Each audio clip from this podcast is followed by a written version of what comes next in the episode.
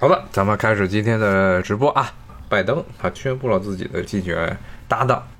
在这一次的决定之前，他已经放出话来了，说他的竞选搭档肯定是女的。结果呢，就引得多方的猜想，说是哪一位女性能得到拜登的青睐，列出了很多很多的这些选择啊，包括拜登在民主党的初选上，他的很多名义上的竞争对手，有什么沃伦，包括卡马拉。还有呢，像奥巴马时代的国家安全顾问啊，苏珊·莱斯啊，都划入了所谓的可能的名单之中啊。到今天呢，终于揭晓啊，是卡马拉·哈里斯啊，她成为了拜登的竞选伙伴。在这个竞选过程中啊，我看前几天新闻中，各种美国的这些女权团体，各种各样的女权团体都在那里发喊，特别是很多的带着不同肤色、不同的这种性取向的各种女权团体在这儿到处呼喊。比如说，这个有一些黑人的女权团体就说了，说如果拜登他不选一个黑人女性当这个竞选伙伴，他们就说你就等着看。当然在，这牵扯到了美国政治中的一个比较荒诞的东西，就这身份政治。它好多的时候，很多的时候，这美国的普通的这些民众啊，讨论政治，他不是看你的政治目的，不是看你的政治目的和政治意图，而是看你的身份。你是黑人，你是黄种人，你是白人啊。首先先确定这个啊，下一步再说。所以呢，其实很大程度上是一种非理性的。政治活动啊，当然这个是一个另外一个非常大的一个话题。整个身份政治其实是严重扭曲了美国政治中的一些核心的问题，规避了很多的重要的核心问题啊。那么这个不是咱们今天的主题，咱们今天呢来讲讲为什么这些人对于啊，无论这些所谓的政治团体，为什么对于副总统这个职务这么的关注。现在有一个最大的一个卖点，说是美国有可能会出这个，当然对于民主党的支持来说是百分之百会出一个美国的第一个女性副总统。但是呢，他这个其实隐含着还有一层的很多人的期待是什么呢？是这个拜登，因为今年已经七十八岁了，现在有很多人在在期待说他有可能干不完啊，所谓的四年的任期。当然，他如果能够选上的话啊，这些人已经开始吃桃子了啊，开始想着说拜登有可能干不完这四年，干不完四年呢，他的副手就要去接任他当总统。那么接任他当总统，就会美国历史上第一个女性总统啊，就跟四年前希拉里·克林顿。竞选的时候的同样的号召那样，那这个副总统这个职务啊，就可能听友都比较混乱。副总统这职务究竟是做什么的？他这个职务在历史上是一个什么样的东西？为什么会有这么多人喜欢他？除了他在美国的总统因为意外原因或者因为弹劾的原因被迫下台之后，第一继承侍卫是副总统之外。除了这一点优势之外，那么副总统还有什么重要的潜在的功能？那首先咱们从历史上来看啊，美国历史上这副总统有什么功效？其实，在建国，美国独立战争建国的时候，你要从那个时候开始算，那个时候副总统就是一个花架子，没有任何的作用，基本上就是一个就是一个摆设。所谓的竞选搭档，更多的只是发挥在美国国会中的影响力，帮总统候选人去拉票，除此之外没有任何的作用。最早的时候呢，美国刚刚建国的时候，当时那时候名义上是三权分立，但是总统的很多的白宫里的这工作人员的数目有限，大量的权力都是掌握在了国会的手里头。本身这个行政能力、执政能力就非常有限的总统来说，副总统就更是一个摆设了。所以一开始的时候，美国有好几次的提议说要把副总统这个职务给废了，因为副总统实在是没有什么用处。但是呢，这个情况呢，到了什么时候开始出现了转变呢？啊，就是美国在二十世纪初这个时候呢，美国大量的扩张，美国的特别是白宫整个白宫的执政团体啊，大量的扩张自己的能力。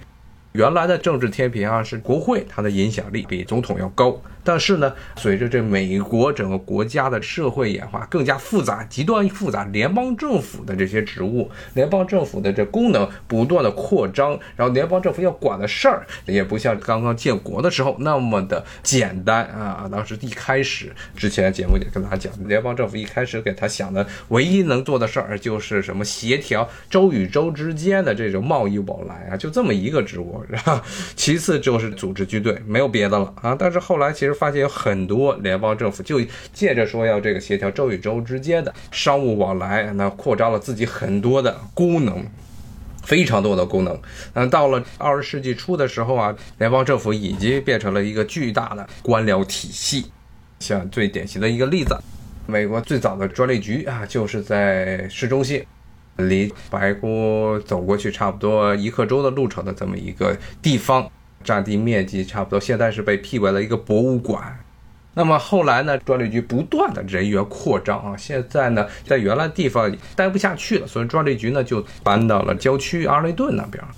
在那儿待了一段时间，人又不够了，加上当地的这个房租又贵，然后最后呢就搬到了 Alexandra 这一片啊，盖了一个非常豪华的大楼，而且是三栋楼连在一块儿，是差不多你要算一算占地面积，可能是比最早的那个老专利局现在辟为博物馆的这专利局的面积至少得有十倍以上。就像老专利局只是一个三层的这么一个楼啊，现在的专利局无论是占地面积还是楼层数目都比它远远高于它。基本上是也成了这 Alexandra 这个市啊重要的大户，地产大户，然后吸招商引资的一个大户，有这么一帮人，几千联邦政府雇员啊，就不愁没有餐馆的生意，不愁没有这些超市的生意啊，所以在专利局附近就全部盖上了一大堆的餐馆。那这个是联邦政府它的职能的不断的扩张，联邦政府职能的不断的扩张，最后带来个结果，就是总统的权力开始扩大。而总统的权力扩大之后呢，总统其实很大程度上，因为他自己也很多的事情不能够自己来直接解决，所以就从这个时候开始啊，副总统的职务开始由一个虚职啊，由一个最早的只是一个所谓的竞选伙伴的一个角色，改编成了一个负有一定责任。总统经常会把一些职务啊，特别的职务啊，委任给副总统，让他去干。比如说，就像这一届美国总统特朗普，他在新冠肺炎出现之后干的事儿，就成立了一个所谓特别行动小组，说关于新冠肺炎特别行动小组。然后呢，是让副总统彭斯来领衔，让他去协调组织美国的防疫工作。除了这个行动小组之外，其实还有一条暗线，就是他们美国的联邦政府的紧急救援物资，他们的这一条采购的线是被特朗普的女婿库什纳这边来控制的，所以两边还互不隶属，所以后来就形成了非常一个有趣的局面，就成了一个两头龙。先不说现在的美国政府的防疫问题，那从这之后啊，副总统的职务啊就不像之前那么样是可有可无了，因为总统经常会把一些他觉得需要有别人，不是他亲自来管理啊，底下的人来管理的一些重要的事情啊，特别的事情，不是这种日常的白宫的处理的事务，交给副总统来管。同时呢，像在杜鲁门时代啊，杜鲁门时代更是把副总统的职务扩充了很多。比如说像弗鲁门本人这个人，他就是罗斯福啊，FDR 小罗斯福他竞选时候的竞选伙伴。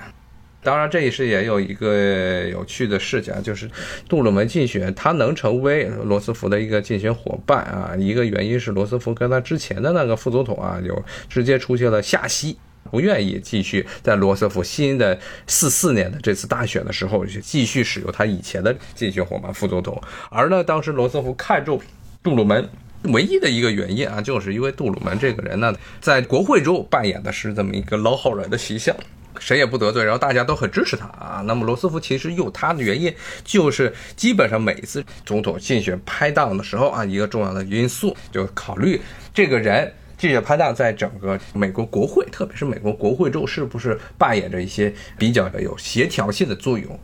那么副总统其实国会赋予他的一个虚职啊，一个虚职就是他实质上是美国参议院的议长，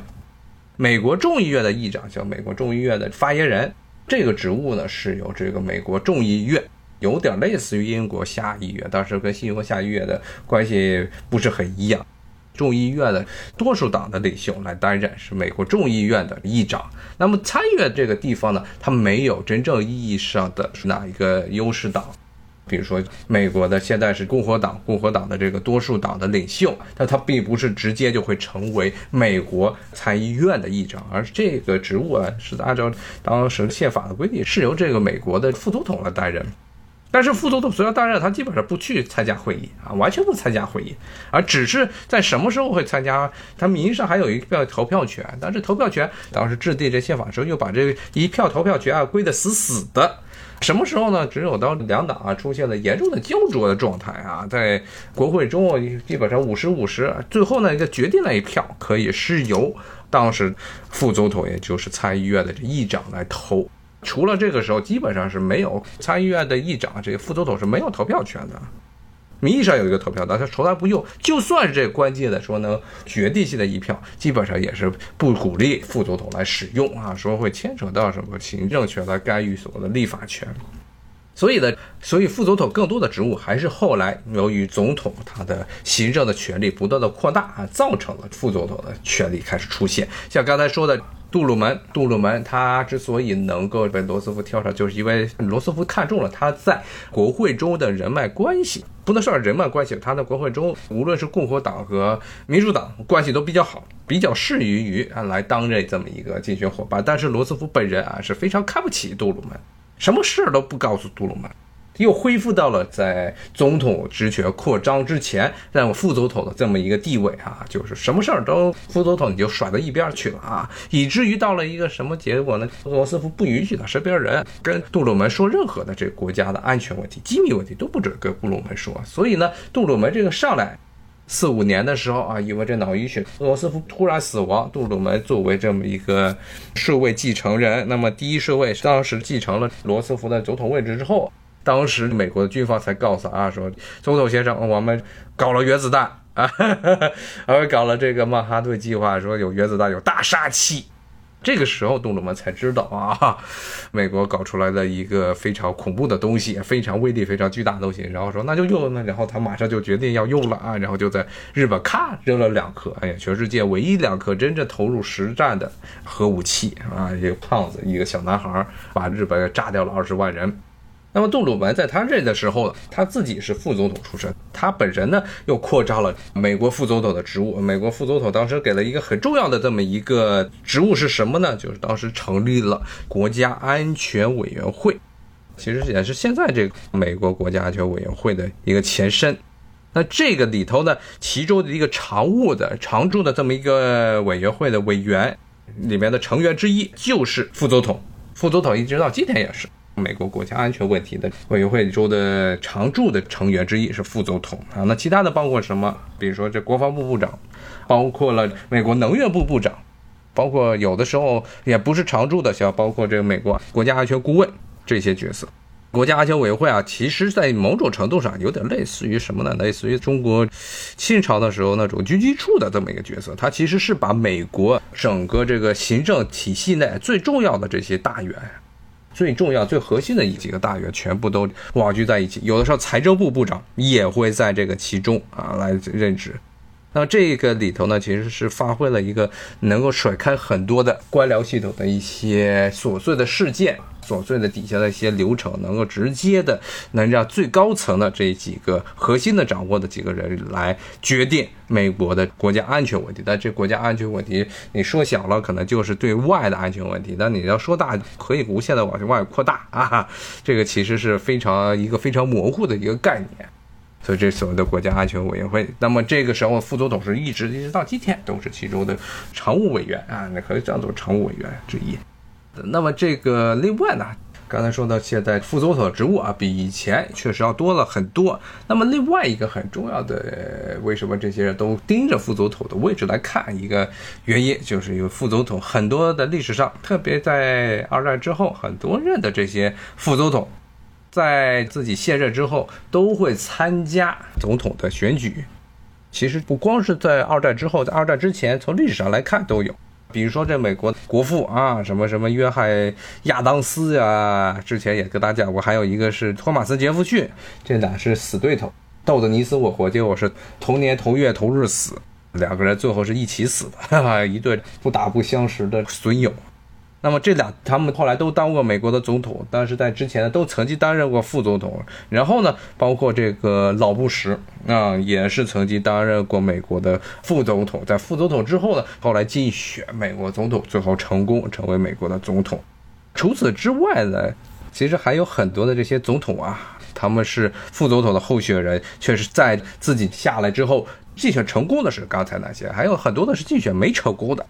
比如说像最著名的这些年最著名的就是戈尔啊，阿兰戈尔是克林顿时代的副总统啊。当然，戈尔后来跟小布什竞选总统最后失败。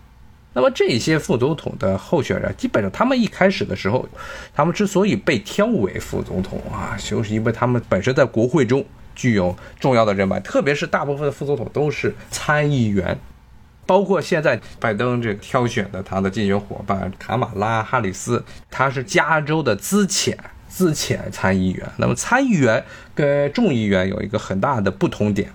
怎么一个不同点。呢？大家看美国的这些非常复杂的竞选周期就能了解到，美国的基本上美国每隔两年就得来这么一回天翻覆地啊，这么一次选举啊，什么中期选举，然后呢是现在是大选。他这大选什么意思呢？就大选不光是总统要选，国会也要选，国会要改组。国会改组是个什么意思呢？每隔两年，国会的众议院。就是按人头，按人头来各个州派出代表的人数来派出代表的。众议院是每隔两年就要来洗一次牌，而且是全部都换，全部来选，能选上就选上，选不上就完蛋。那么但是参议院不一样，参议院非常复杂。参议院首先它的任期一个任期是六年，然后呢一个任期是六年，而且参议院不是同时进行改选。他是隔一段时间改选，他是今年是改选一部分人，然后过两年又改选一部分人，然后中间岔开来的不同的州，不同的州它的改选的时间还不一样，而且参议院参议员的任期的时长是要远远长于这众议院的，是三倍啊，众议员的三倍。所以呢，这些条件就决定了参议员啊，在美国华盛顿这个属于美国政府的最核心的部门、最核心的中央的地方。他的影响力要比众议员要高得多，这个也是部分原因，造成了现在美国现在这个政局啊非常的四分五裂的情况啊。因为还是以美国同英国的这么一个比较来看，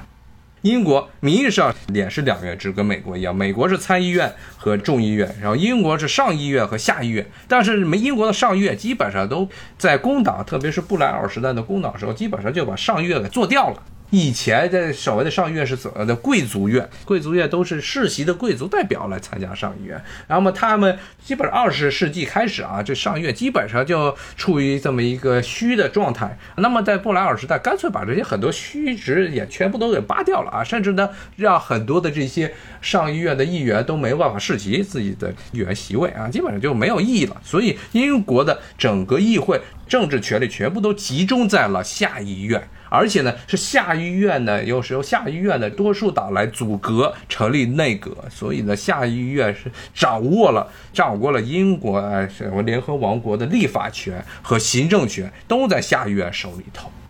那么美国不一样，美国是一个极端四分五裂的情况。它首先这个总统是行政权，是一个完全独立的一个选举的系统。然后这个国会呢，参众两院，它并不像欧洲很多的这国家一样啊，上议院就是一个虚设啊，虚摆设，而是这个参议院它拥有非常大的权利，而且甚至是这参议院的参议员，他的政治的资源比众议员要高得多，因为他的任期在那摆着的，而且每个州只有两个人，所以这参议院就成了很多美国这些总统、副总统候选人常见的一些供给的单位。比如说像之前的奥巴马上来的时候，他首先是伊利诺伊州的资浅参议员，上来之后没隔多久就开始张罗起大选，包括卡拉马哈里斯，他也是一七年才刚刚担任加州加利福尼亚州的资浅参议员，过了两年，去年开始说要参选美国的民主党的初选，当然在初选之后很快就败北了。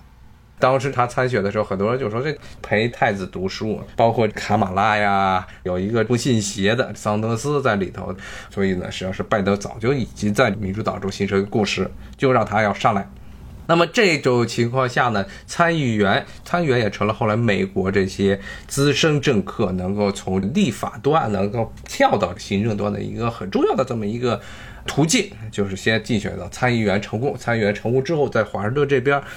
得到人脉之后，得到很多的这些企业支持之后，就开始竞选。那么当然了，这刚才说的，当然现在呢，因为拜登他的这个竞选伙伴已经确认了，那么下一步就是要开始这个美国最后啊，看是十一月初啊，八月、九月、十月，差不多六十天、六十多天左右这么一段时间。这一段时间可能是在美国历史上啊，可能是最为激烈的大选之一，因为现在美国的政坛党派之间的这种极化现象。现在我看最近有一些这个人说是现在叫做超级极化、两极分化现象，不光是两极分化，是超级两极分化现象，过于严重，意识形态问题，然后两方完全两个党没有任何的共识，然后基本上是也跟刚才说的这种身份政治一样啊，说你要是共和党人，我就不跟你任何来往；你要民主党人，我就不跟你来往，变成了这么一种情况。在这种情况下，这一次的大选肯定是会引起极大的这么一个冲突。是要高于之前是零一六年的这次选举啊，非常分裂。这种极化情况，给大家举个简单的例子啊，比如说在这个像五十年代的时候，美国当时做这个民意调查，说啊说，如果你是共和党人，你在意你女儿的男朋友的这个党派吗？那时候说大家百分之六十到百分之七十来说不在乎，说这个无论是共和党和民主党都无所谓。但是现在哎，这个数字大概就讲到了百分之十到百分之二十。基本上就属于你要是民主党，我是共和党，我们老死不相往来。这种情况，其实在奥巴马时代就已经非常的明显了。当时这些共和党基本上在内部，我见过的很多这些共和党人啊，基本上内部就不断的诅咒民主党，包括民主党的政权。所以现在这个情况下，拜登他这样上来，现在目前来看，他至少从民调的显示来看啊，他现在的在很多的，特别是传统的蓝色州，他是占有优势。在很多的原来的一六年选举的时候，很多的这些红色州，也就支持共和党、支持特朗普的这州，他现在呢，因为这个疫情的原因，好多变成了摇摆州啊，比如什么北卡呀这些地方变成了摇摆州，不甚至呢，连包括德克萨斯，因为受疫情冲击非常大啊！现在很多人对于很多当地的选民对于现在的这个疫情非常不满，所以呢也出现了严重的摇摆。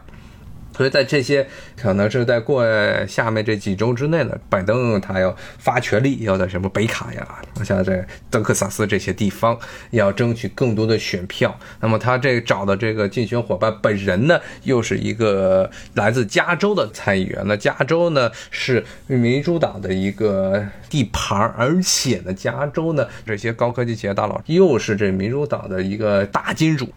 拜登他之前的选举中都没有明确的说出他对于国家科技发展的这么一个策略，但是至少呢是找了这么一个一半牙买加黑人、一半这个印度人的血统的参议员，那肯定就是主要的目的就是向加州的这些高科技企业大佬说，你别放心啊，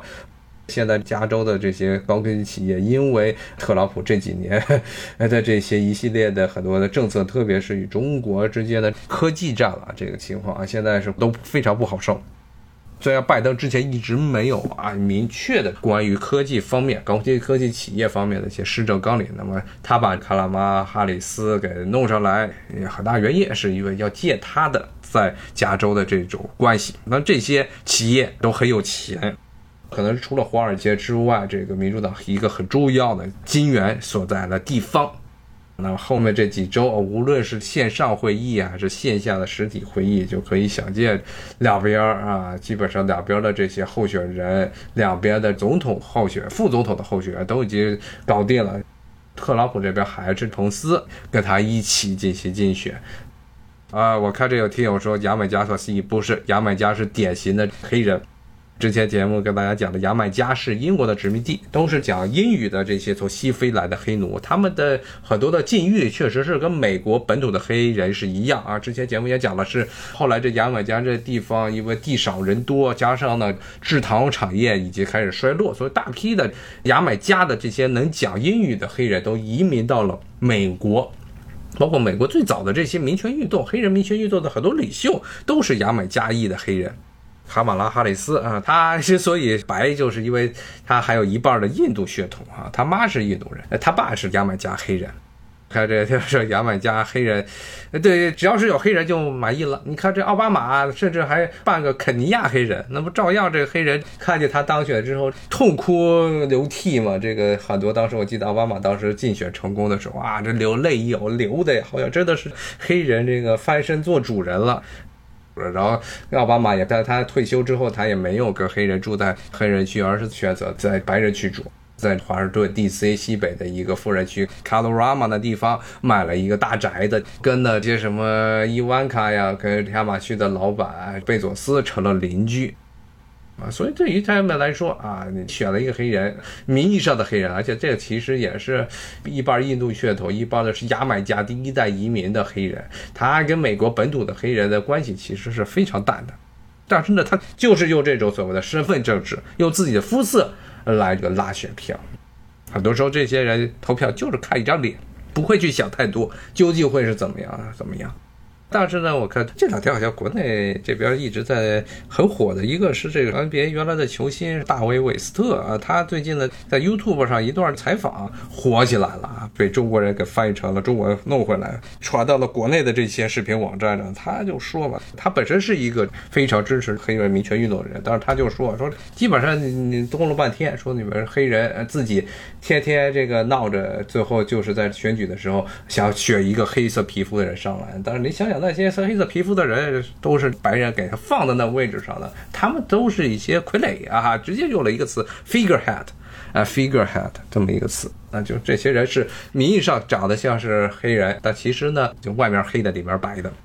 啊，像卡马拉，他叫贺锦丽，可能是因为加州这边加州的很多政客喜欢给自己搞这么一个华人的名字。啊，这要强调一点，每个美国的这参议员都不是在裸奔。美国的参议员都不是裸奔状态，他们来国会的时候底下要带大量的助手，规模大的话能够将近一百人，而且大的，特别是最大牌的那些参议员，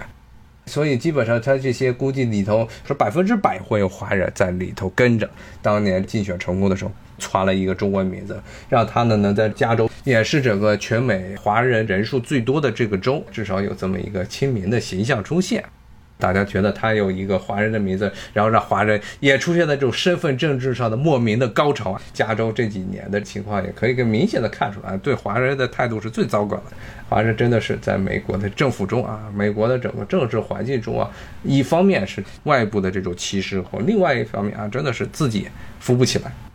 你看加州的这些政客，基本上还是比较能够做表面文章啊，弄一些所谓的中文名字啊，但具体到了。决定性的一些重要的牵扯到自己议员自己后来命运的时候啊，那么从人数上来说，绝对不会去考虑华人的啊。华人首先自己不团结，然后呢再加上加州的主要的少数族裔，现在基本上快到相对多数的，就是拉美裔，这才是加州所有这些政客的现在的票仓来源，是这些人跟华人没有关系。为什么副总统的候选人这些人还在不停的抢这个位置？他历史上本来是一个虚职，当时是随着这个总统的权力的扩张，他的权力也开始扩张。包括副总统，好像是总统如果意外死亡或者意外各种原因下台之后的第一顺位，实际上大家都是盯着这个位置来看。好，谢谢大家的收听，咱们明天再见，拜拜。